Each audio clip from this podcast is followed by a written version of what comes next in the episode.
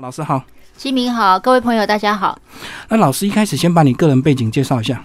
好的，呃，我是范红花。那这些年来总共写了六本书，主要都是以亲子教养跟家庭料理研究为主。嗯嗯嗯。那去年出版的书是可以跟孩子聊些什么？主要是因为现在有很多的父母好像觉得跟稍微比较大的青少年好像不知道要聊些什么哦，所以那我想，其实我们大家可以。关跟孩子一起来关注蛮多的公共议题，所以我就写了这本书，鼓励大家呃跟孩子聊天的话题的多元性。所以这样讲，你的小孩也青少年了，是吧？哎，对，一个大三，一个大一了。嗯嗯嗯，对。所以你过去就从跟他们相处的那种经验中去摸索出到底要跟他们聊什么。以前一开始会有点尴尬，对，因为因为其实我们很容易，当孩子念了小学、国中之后，你很容易跟孩子聊天的话题就是你你还不怎么还不去读书，嗯，呃，这次考的怎么样？校牌、班牌、模拟考，然后亲职的冲突其实就越来越多。让我觉得，其实我们除了我们什么时候会变成这样子的爸妈呢？嗯，其实可以跟孩子多聊一些，他们很习惯说教就对。是啊，嗯，对。以前国小你会很单纯跟他聊一些学校的快乐生活，可是到国高中很自然，你的话题就不一样了，就开始盯他学业。对啊，就是就是就是盯孩子的功课嘛。因为到了国中、高中之后，就是有很多的成绩分数就很残酷啊，补习啊，管他几点回家。不能出去啊！对，那你个人跟料理方面呢？呃，个人料理，因为我其实呃帮孩子做便当的时间已经有十几年的时间了。那一直到现在，他们念大学，一个礼拜还是很想要带便当一两天。所以其实呃我在。部落格跟脸书上跟大家分享家庭料理也蛮久的，对，也也蛮多年的，对，算起来十几年前我开始做便当的时候，台湾都还没有做便当的风潮呢。嗯嗯，所以你这几年有慢慢去讲究便当的一些形状、位置或者是养生吗？不是，我的便当好多。我的便当非常，我个人比较专注在台湾食材的探索啦。我想要做的便当是非常的台湾味、妈妈的味道。那再来就是呃，我也希望透过便当，然后去跟孩子去。谈台湾的农业，对，那其实做菜这件事情，其实是跟我们身身处的风土有很大的关系。跟日本妈妈做便当不太一样，日本妈妈做便当非常强调造型可爱，对，但我不想走那样的路线。哦，所以你是专注在我们台湾在地食材，就对，然后透过这个食材去跟小孩教育这个食材背后的故事。嗯，而且这些年我还常常去产地去拜访生产者、养殖业者、农夫。除此之外，呃，我希望会因为很多的爸爸妈妈他们其实对食材也并不了解，嗯，所以我就想我可以做一点事。所以我这几年也很努力的在推动菜市场的文学课，就是把青少年带到菜市场，带到渔港，然后逛完之后再把他们带回厨房，教他们做菜。做菜之后呢，再跟他们下午再跟他们阅读跟食材有关的文本。不管是小说啊，或者是散文，哇，这样是一条龙的服务哎，呃，就是一整天的活动，对，菜市场的文学课跟渔港的文学课，这还蛮特别，因为其实青少年对菜市场或对渔港非常的陌生，所以后来北医大的通识课也找我。呃，去年带北医大的孩子，我们我就帮带他们去逛北投市场，嗯。然后教他们做红酒汉堡排啊，做寿喜烧的寿司啊，然后晚上呃下午跟他们一起读的是呃旅行与读书，还有海明威的小说《老人与海》。嗯哼哼，这样他们父母亲应该会蛮感谢你的，因为他一次之后他就有感，有感之后回家就会帮忙做菜。对对对，而且你很难想象，其实不管是青少年还是这些大学生，他们对于逛菜市场还有动手做菜这件事情，他们是非常的有兴趣的。嗯，在北医大的这堂课是秒杀的，我本来以为是。不不可能会有大学生想要报名逛菜市场，可是学校跟我说是很快就满了。对他们来讲，可能是有吃有有玩又有深度吧，对不对？是，嗯，好，接下来我们就聊这本发酵文化，这个出版社特别邀请你来当推荐人来介绍这本书。那是先帮我们把这个作家先稍微介绍一下。好，那这本书它其实是美国的一个记者啊，叫凯瑟琳·哈尔蒙·科瑞吉。那呃，其实有蛮深厚的一个科学背景的，所以我们在谈饮食的时候，其实发酵它是跟微生物跟菌虫有很大的关系，所以它其实很有很很是很有学问的啊。所以这本书的作者他是《科学人》杂志呃国际非常有名的《科学人》杂志的特约编辑跟记者。那他的作品，我其实看书的时候很在乎作者的背景啊，对，还有他们的学经历，希望是整齐的嘛。那他的作品曾经刊登在《纽约时报》、《国家地理》杂志，还有非常呃。地位很高的《Wired》，还有《Gourmet》，还有《华盛顿邮报》等。那他写的书有《章鱼》《海洋中最神秘的生物》，嗯，目前住在美国 Colorado，对，是一个很资历很完整的在科普这一类。的作家，我们看这本书，其实文字量非常的多，表示说这位作者其实在研究相关的主题研究非常久，对不对？收集很多资料才有办法集结出。他去很多很多地方，跑了很多的国家哦，从欧洲到亚洲，对，也爬树了很多的文献。嗯，就为了这个研究出很多全球关于发酵文化的一些食物相关的一个问题啊。接下来把章节架构先跟我们提一下。好，那在这本书里面呢，它总共分了。分了有九章哦，从第一章就是从我们身体里面的微生物呃开始才谈呢。其实金敏，你知道你你的身体里面有很多的微生物吗？书腰有四十兆哦，有是不是哦，好，那第二道第二第二 chapter 第二个 chapter，它就告诉我们肠道里面的微生物的是一个奇妙的世界。嗯，那第三章呢，它就是讲了我们的微生物在我们身体里面其实是需要吃东西的。如果微生物我们没有东西给我们的微生物吃的话，它会吃掉你的身体的健康。就乱吃，吃掉。然后再来就开始进入到介绍所谓的发酵的东西。那第一章它介绍的是乳制品，对。那乳制品的发酵，基民知道有哪一些吗？优格、酸奶这些。对，优格啊，还有乳酪啊，这些哦，都是很你我我我个人，我们家的小朋友就很喜欢吃优格。嗯嗯，对对对，优格甜甜的，其实蛮好吃的。然后其实早餐吃优格再加谷类是很健康的。而且我们都被厂商灌输说它有益生菌，它对人体要加很多很多各种不同的菌种，其实不需要的。在这本书里面，他告诉你只需要有两种很基本的，然后就可以就就是很健康的优格。再来呢，到第五章的时候介绍就是所谓的蔬果的发酵。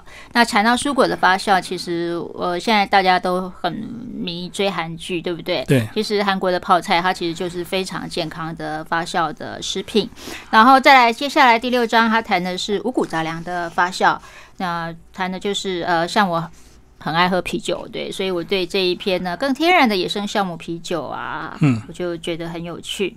然后再来呢，就谈到的是豆子的一个发酵了。其实谈到豆子发酵的话，最有名的应该就是我们最了解的就是味增啊、酱油啊，还有就是呃，有些人很爱的纳豆。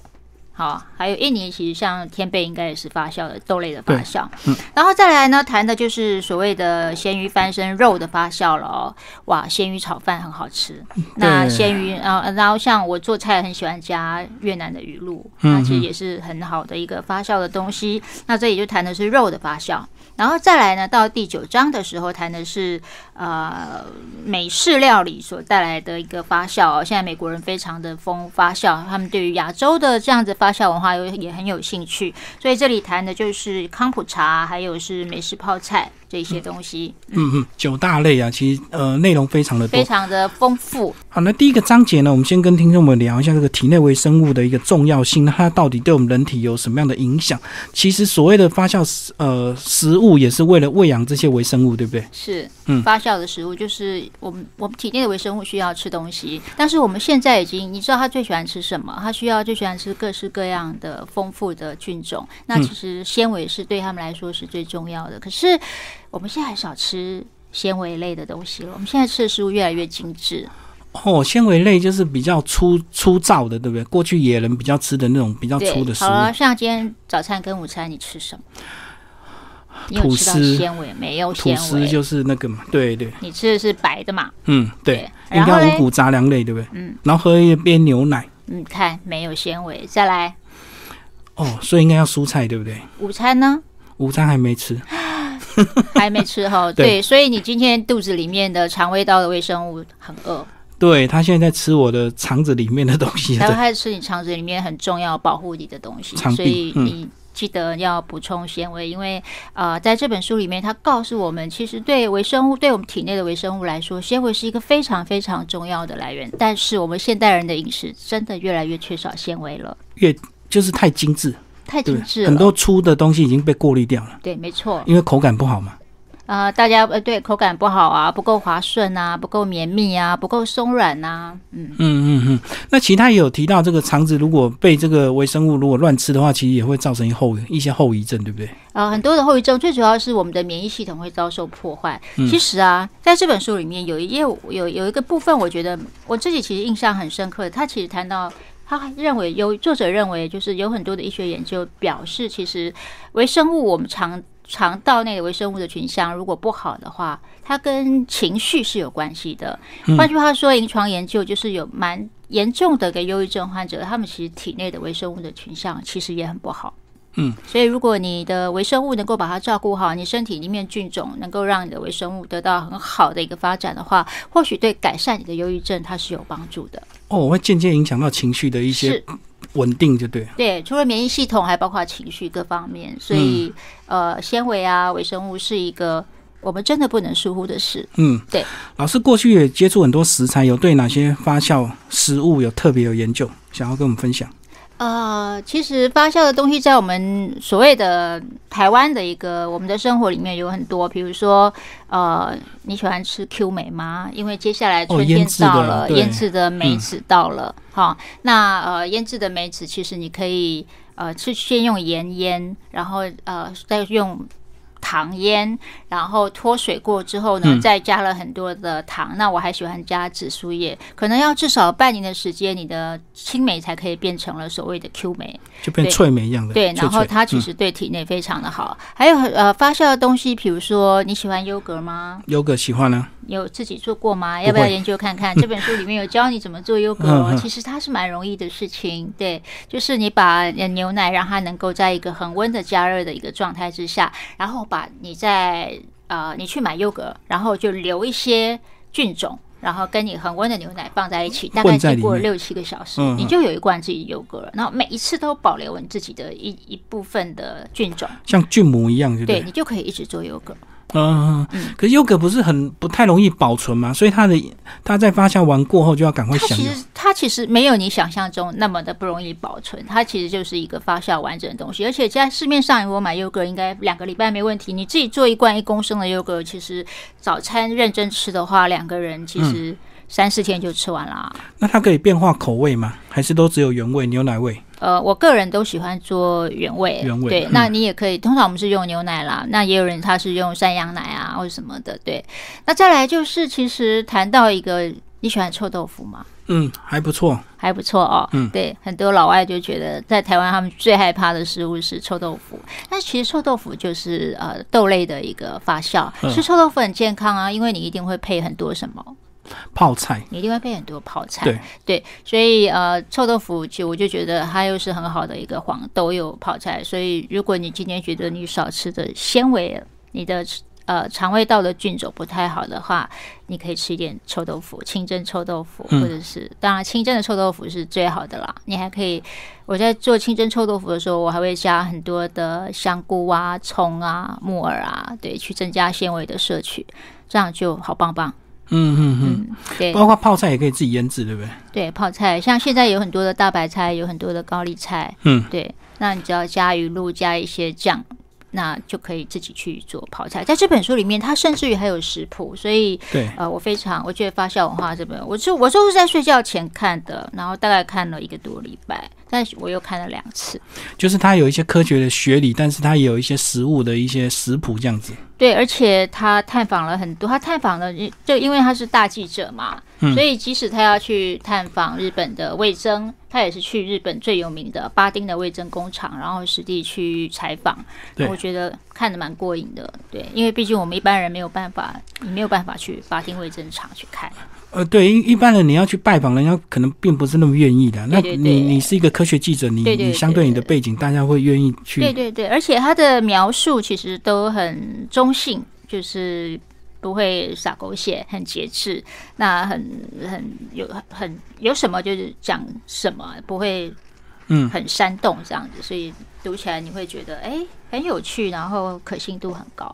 就很实在，并没有背后的一些可能有些操作啊，业配或者是怎么样因为我们过去看到有些牛奶的书，它就有些牛奶商也会请科学家去写一些关于他们牛奶的好处嘛。对对对，他会谈牛奶啊，我说他不会跟你谈牛奶的争议的地方。对对对那其实呃，牛奶跟优格我都会，我比较倾向于让我的小孩使用发酵之后的优格。嗯嗯那因为牛奶其实是个很有争议的东西，对对对所以我不太我不鼓励我的孩子喝牛奶。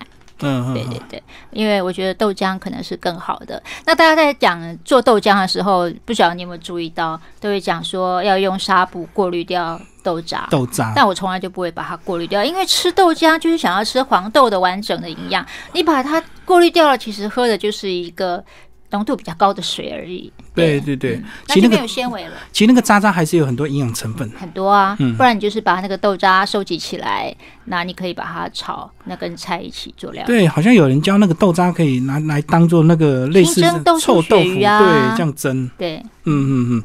那你个人除了会运用哪些花酵的这个呃食材来做菜？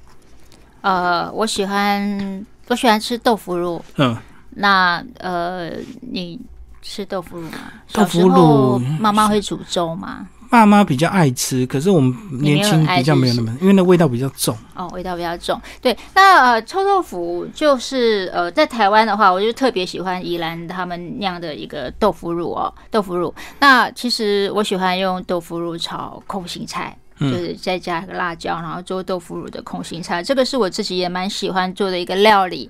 那另外呢，呃，我很喜欢用味增。嗯那其实虽然说味增是非常代表日本性的一个食物，不过台湾现在也有，因为现在台湾开始有自己种黄豆了嘛，嗯所以其实现在台湾也有一些农夫，他们其实会自己做味增。台湾有很多味增的品牌，所以呃，我还蛮喜欢用味增，就是赶时间的时候你就做味增汤。那味增汤所以那个味增就是它做成膏状就对了，让你随时运用嘛。要煮汤或者是要炒菜就你要知道，味增它很怕高温，嗯所以你不能水水滚的时候，汤滚的时候，你把味增下去，它一定是水滚了，呃要，汤滚了，把它关火，然后你才可以把味增下去，然后做搅拌。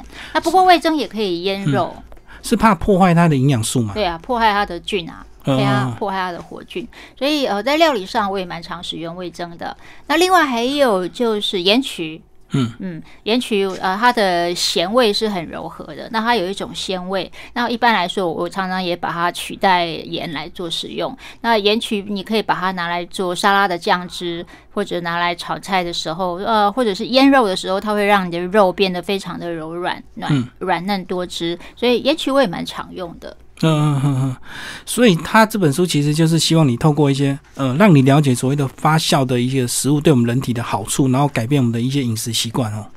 他其实在前面花了很长的篇幅去告诉你，其实呃，人体里面我们身体就是需要这些东西几十兆，对不对？多少？四十兆，有四十兆的呃微生物。嗯，那在没有在看这本书之前，我想大家可能不太知道，哇，原来我身体里面有这么多有四十兆微生物要吃东西，但是你到底有没有好好照顾你肠道？他花了很长的一个篇幅去谈这个东西，我觉得这部分呃很棒，它不是一本只是教你怎么做发酵食物。它嗯告诉你的身体里面，其实呃对，然后呃，通常谈到发酵我们会谈到菌，可是不太会告诉你，其实纤维就是你食物里面一个很重要的一个是，根本。对嗯对，那他也花了很长的篇幅在谈纤维这个部分。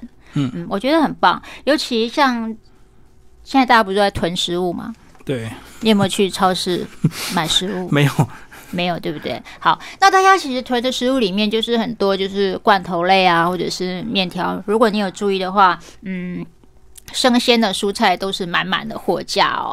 对，那其实我只要要要跟大家说，就是纤维这个部分，呃，我们都常常讲无肉不欢呐、嗯，对，但其实摄取纤维是是超重要的。所以，如果你有机会吃饭的话，你跟你刚刚说你很少吃纤维，你今天都还没有吃，对不对？饭的话，你就尽量摄取糙米，粗的米，嗯那至少会帮助你摄取多一点的纤维。嗯嗯。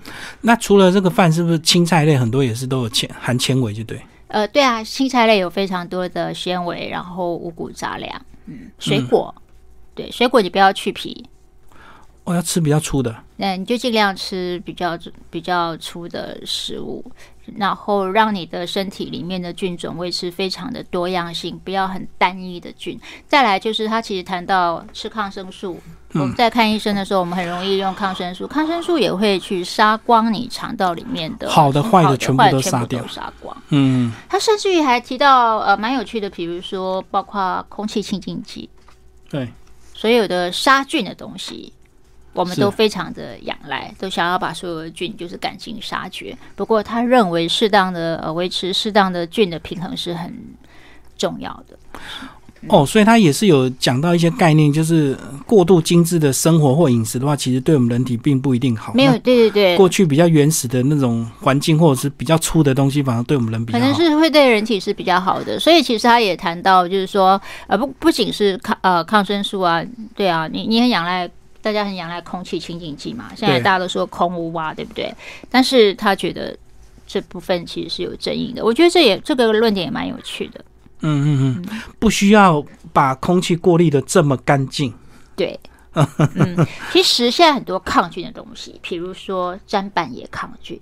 对，好那呃，我觉得这很我其实一直在想啊，我常常都我小孩都说，妈妈这个这个砧板有抗菌，这个洗手乳有抗菌，哦对，有些人会啊刻意然后。就是说我不要，妈妈不喜欢买抗菌的东西。我小孩就是说为什么？就是说呃，我们洗手是为了洗干净嘛。就把手洗干净。嗯那抗菌的时候，所以它加了什么样来达成抗菌的诉求？那就像砧板抗菌，所以它表面一定有一层 coating 去达到抗菌的诉特求殊。处理那那个是什么呢？或者是抗菌的洗衣粉？嗯，诶为什么可以抗菌呢？它加了什么，然后去强去强调它的抗菌？那我个人是觉得，呃，我我我没有想要那么多添加物的东西。就跟那个锅子不粘锅标榜的什么什么不粘锅，也是表面一定有一些特殊处理嘛，一定要有一些特殊处理，所以才会有一些争议。那比如说，对我对我来说，砧板就是最主要是切菜，我我就是维持它的干净，然后不管有没有抗菌，你都要洗干净嘛，洗对，干净就好了。所以嗯有时候抗菌的诉求，我觉得我们被制约了。嗯，被那个两个字迷失了，就是好像哎最近大家都在抢抗菌洗手乳一样。对对对啊，那我们好像要买这个，嗯对啊，那我们所以重点是就是要 只要正常的这个洗手就好了，不需要对，然后不要把强调然后把所有的菌都给洗掉、杀掉、杀光，嗯嗯那不要过度的焦虑。嗯。所以他这本书也是强调很多好菌跟人体的一些共存的重要性？是啊，是啊，对啊，当你那你吃东西的时候，你没有办法去说，我吃这个东西就是你吃抗生素，一定是把所有的菌杀光嘛，对对，没错，对不对？哦，那你空气清净剂一定是把空气中所有的好的菌，可以可以做发酵的菌也杀光啦，嗯，对，什么都杀光了。那有时候这不一定是不一定是好的，是是是，里面还有讲到一些我们民生必需品，像酱油啊，对不对？嗯也是算腌制品嘛。酱油也是发酵的东西，对嗯。不过呃，市面上有一些酱油，因为它是在呃很大的工厂，就是说做了很多的完整的杀菌的处理，所以可能我个人会觉得它所谓酱应该是比较传统酿制的一个酱油。哦，它里面有讲到很多东西都是先高温杀菌之后再放入一些他们想放的东西，就对，事后加工，它并不是是天然发酵的。所以现在啤酒也是啊，就是现在有很多是很大量生产的啤酒，跟所谓的小量的然后天然发酵的啤酒的风味其实是有一点不太一样的。嗯嗯，所以老师这样子，你个人能够分辨这些发酵食物的一些好坏吗？诶、其实发酵的风味，发酵的风味其实是比通常都是比较柔和、比较特别的。嗯呃，比如说我知道，呃，在北投有一个做面包的小店叫普罗旺斯。嗯那那个老板呢，他就很喜欢用你，你通常吃，你很喜欢吃辣的话，你会很需要辣椒酱。对，那他做的辣椒酱很特别，他的辣椒酱是用呃阳明山那里有很多的橘子。柑橘，他就用柑橘，然后让它发酵，所以它的辣椒酱里面有发酵的柑橘的辣椒酱，然后那个风味就非常的柔和。通常辣椒酱会就是很辣很呛，你就会觉得味道很够，就很棒了。但是它加了发酵的柑橘去做成的辣椒酱呢，那个风味就变成醇厚，然后柔和，我觉得就很棒。所以其实呃，发酵的风味是一直在改变的，因为发酵你做的发酵的呃。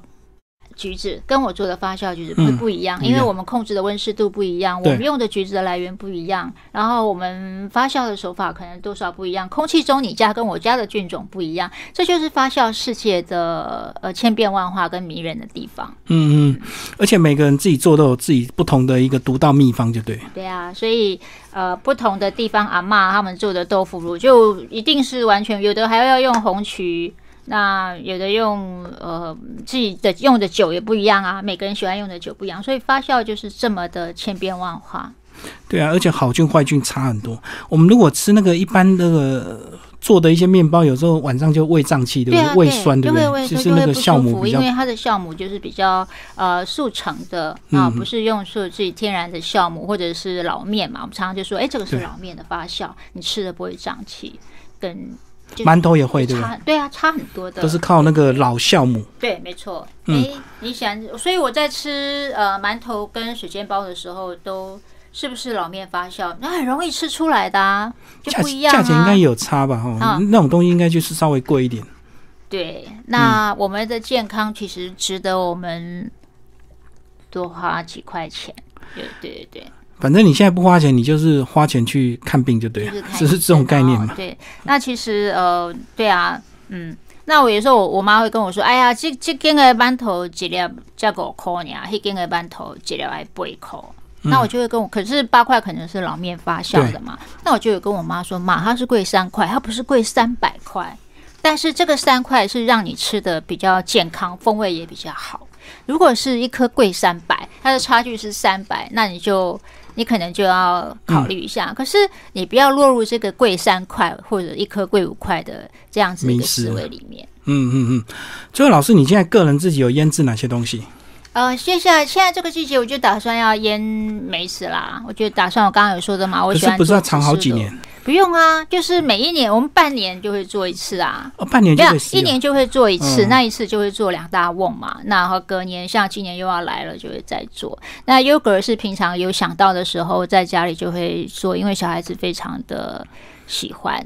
那我最近我希望可以学做豆腐乳啦，可以跟我妈一起，因为我喜欢吃豆腐乳。那我觉得豆腐乳的料理就是很不错。嗯，哦，所以它不是腌制好几年了。我一直以为这种腌制品一放都要三年五年这样。哦，没有啦，没有，倒也没有那么久。像泡菜，其实就大概就是三个月也可就可以了。嗯嗯嗯嗯。那对我最近在市场就买到一个，我我在我的脸书有写的，就你喜欢吃酸白锅吗？酸白菜。喜欢，超爱吃的。哦你超爱哦！那它这个我在买的这个是原住民，它的酸白菜，它是用锅底啊，啊，它是用高粱，所以嗯那哎、我就觉得很有趣，因为高粱其实我没有看过高粱，它是一颗一颗长得像薏仁，然后白色的，然后它用高粱去泡去做它的酸白菜。那我回家我就把它拿来呃做酸白锅，那个汤头就真的非常的。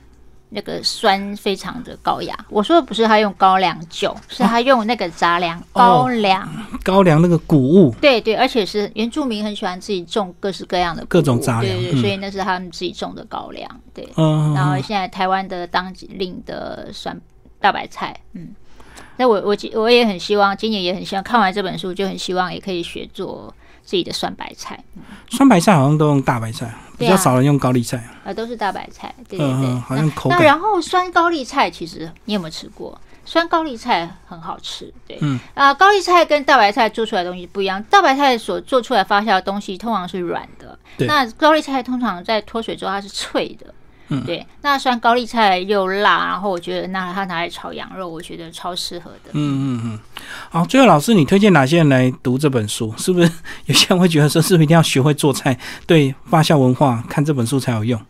呃，我我我推荐谁啊？我推荐就是所有就是希望呃能够多充实自己在营养健康还有免疫力的这方面的。呃对这个领域有兴趣的人都可以来读这本书。那再来，其实这本书它会，我我我把它当做科普类的书啦，我不会把它当做是食谱类。食谱类的书。虽然它里面也附了蛮多的实用的食谱，对，嗯。所以其实大家如果想要这个更了解发酵的一些文化跟一些内容的话，其实这本书还蛮适合深入浅出的介绍，其实啊一般人对还是看得懂。但是有了这本书，有你对发酵有了概念之后，其实，在台湾，在我们的生活周遭，你很容易找到呃怎么样去做发酵、发酵的课程、发酵的影片，然后你就会一步一步的开始去学习啊、发酵的东西，或者看完这本书，你至少你会知道以后你要怎么样选优酪乳啊。诶，原来养乐多也不是也是不坏的东西，有很多面对市面上的发酵，你不会有无知的恐惧，会怕它什么？我们常常是有一些误解，就是说发酵容易得致癌。好像是这样讲。对啊，包括韩国人什么胃癌特别多，就是对啊泡菜吃太多。是，但是呃，所以我们有有时候有时候会污名化了一些发酵的东西，又觉得它是霉菌不好。嗯，对。那所有这些迷失或者这些误会，那读完发酵文化，你会得到一个新的认识。嗯，好，谢谢方文华老师为大家介绍这本书《发酵文化》，方舟文化出版，谢谢，谢谢，谢谢大家。